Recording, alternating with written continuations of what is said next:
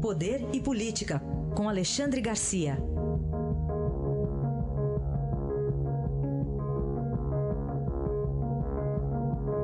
Alexandre, bom dia. Bom dia, Raíssa. Bom dia, Carolina. Bom dia.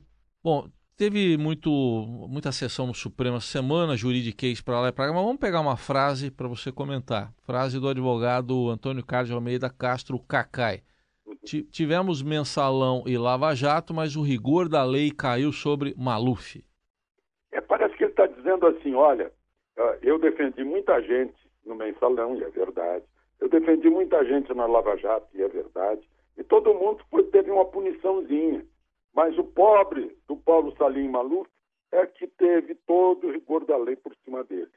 Né? Em outras palavras, está dizendo isso. Entre os que ele defendeu, já é advogado José Sarney, advogado de é, José Dirceu, principalmente, né? É, ficou estranha essa frase. Parece que o advogado está lamentando que tivesse pouca punição no mensalão e, e no Lava Jato. E o Maluf é que tenha sido o bode expiatório. Né? Enfim, Maluf continua em prisão domiciliar por decisão do ministro Fachin, que é o relator. A prisão domiciliar, na verdade, é, é o hospital, ele está tá preso ao hospital, está preso a um leito por causa de, de várias doenças. E, e, é bom a gente lembrar que lá na, na votação de uh, se aceita ou não embargo contra Maluf, né, o Maluf perdeu, foi 6 a 5, e quem votou a favor de Maluf foi Gilmar Mendes, Lewandowski, Toffoli, Marco Aurélio e Alexandre de Moraes. É, e os seis que votaram uh, pela pela não aceitação de embargos, aliás, os embargos estão aí na moda, né?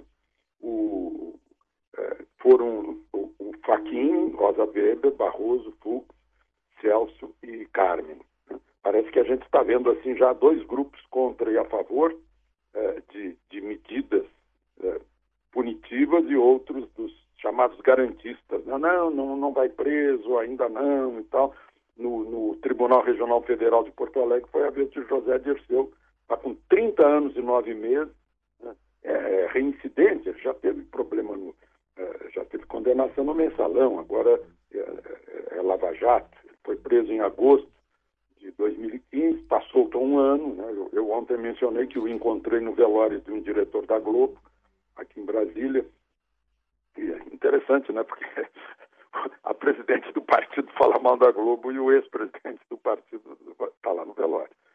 Uh, mas, enfim, o, o, o, embargo de infringência dele foi negado. Ainda resta o tal de embargo de declaração, que é um negócio que é, é incrível né, na legislação brasileira, que permite essas coisas. Mas ainda resta isso. Agora, uh, se passar o embargo de declaração, já está avisado, uh, deve ser emitido o mandado de prisão para a execução da pena. 30 anos e 9 meses. Bom, vamos falar sobre um assunto que está dominando aqui, especialmente as redes sociais. Tem até um estudo de um monitor do debate político no meio digital na USP que faz o acompanhamento do que acaba sendo mais compartilhado e falado né, entre sites, redes sociais em relação à política. E o vídeo gravado pela senadora Glaze Hoffman é, para a rede Al Jazeera acabou causando, disparando boatos, enfim, enfim, muita repercussão política também. Mas o que eu queria saber é o que esse, o que essa discussão provocou também no Senado. Pois é, no Senado há alguns senadores querendo enquadrá-la até em falta de decoro. Né? Ela, enfim, a senadora representa a casa. Ela falou como presidente do PT, né? O PT, uh, a gente vê aí pelos desfiles, pelas manifestações na Avenida Paulista, tem aliados no mundo árabe. Ela própria lembra disso, né, de, da posição de Lula a favor da causa palestina, etc. Né? É, doou um terreno aqui para a construção da representação palestina, mas uh, há muita crítica. Ontem houve um bate-boca sério entre a senadora pelo Rio Grande do Sul, Ana Amélia, e, e, e Gleisi Hoffmann. Né? Uh, e eu vejo nas redes sociais que estão tentando pôr na boca da, da Ana Amélia coisa que ela não disse. Ela disse: olha, Espero que não tenha sido uma convocação também para Al-Qaeda ou, o Estado Islâmico, algo assim.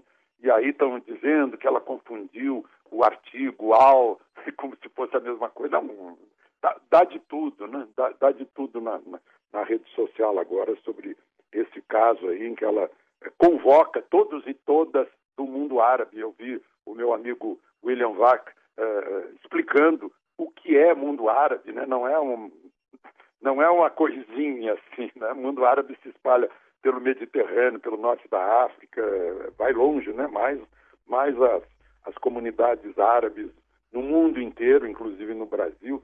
Então, realmente levantou uma tremenda polêmica, tem gente querendo enquadrá-la na Lei de Segurança Nacional.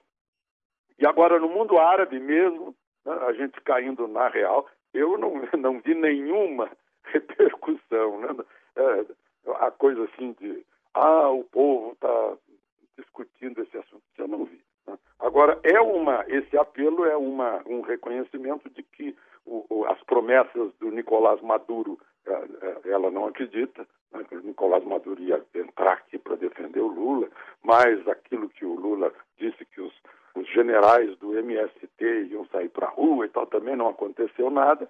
É o, talvez o direito de espernear que, tem que a senadora Gleisi, embora muita gente ache que ela ultrapassou os limites e tal, está meio fora de si, mas, enfim, é, é, o direito de espernear, faz parte da, da campanha, tentando apresentar Lula como preso político, né, é, tentando é, tirar toda a credibilidade da, do Poder Judiciário brasileiro né, e, sei lá, tentando criar algum fato que não vai acontecer, é impossível. Ninguém vai lá, tipo Bastilha, né, derruba uh, a, a, a prisão e retira o prisioneiro, ou fazer como os argentinos fizeram em relação à ilha de Martim Garcia, onde estava preso Perón. Pode ser que seja um sonho, mas isso está eh, longe de, de imaginar-se que possa virar realidade. Muito bem. Bom, na Síria, isso eu posso afirmar, as preocupações, acho que são outras nesse momento. Sim, evidente. São né? outras. Lá na Palestina, a mesma Também, coisa. Também, mesma né? coisa. Ah, o,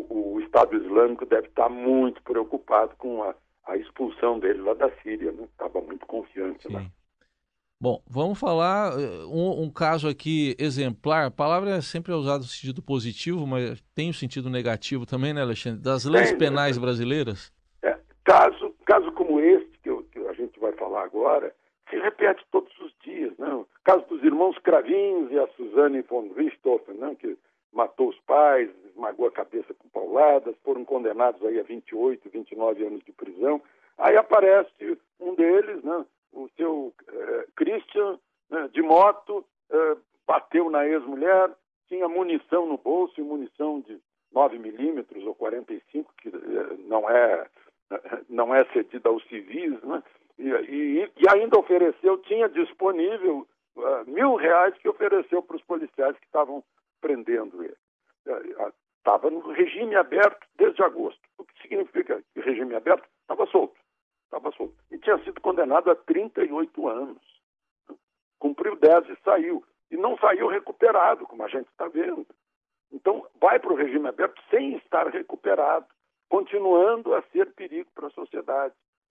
A, a Suzane pegou 39 anos, está no semi-aberto. E se é semi-aberto, é semi-fechado. E se é semi-fechado, não é fechado. É, é, é, então, é, é, o sistema brasileiro de, de, de penalização, de, de, punição das pessoas. Né? Perdão, eu, retiro penalização. Penalizar é dar pena, né? é, pena de lamentar. Mas a punição das pessoas é, é infrutífera, não rende arrependimento, não serve para dissuadir os que estão mal intencionados? E não serve sequer para punir a pessoa e, e corrigi-la de um modo geral, é isso. E não é só no Brasil, no mundo inteiro a, a taxa de, de, reincidência mais ou menos é mais de 60%. Né? Ah, então, eu acho que é a hora de pensar, porque a, o recado que isso transmite para os jovens é que o crime compensa. Ontem, um gerente de banco me contou: ah, minha mulher é professora numa, numa cidade satélite aqui de Brasília. Aí perguntou para os alunos o que vocês querem ser quando forem grandes, quando forem adultos. Teve aluno respondendo que quero ser ladrão. É, é, incrível, mas é que ele vê lá o, o, ladrão com correntinha de ouro no pulso, correntinha no, uh, no pescoço, com um aparelho de som e tal. Né? Então, está é, é, tá, tá falida a legislação é, penal. E isso aí compete aos nossos representantes, legisladores, que uh, atentem para isso. Não é por nada que a gente está com mais de 60 mil homicídios por ano aqui no Brasil. Aí a análise de Alexandre Garcia, que segunda-feira estará de volta ao Jornal Dourado. Bom fim de semana. Aproveitem o fim de semana.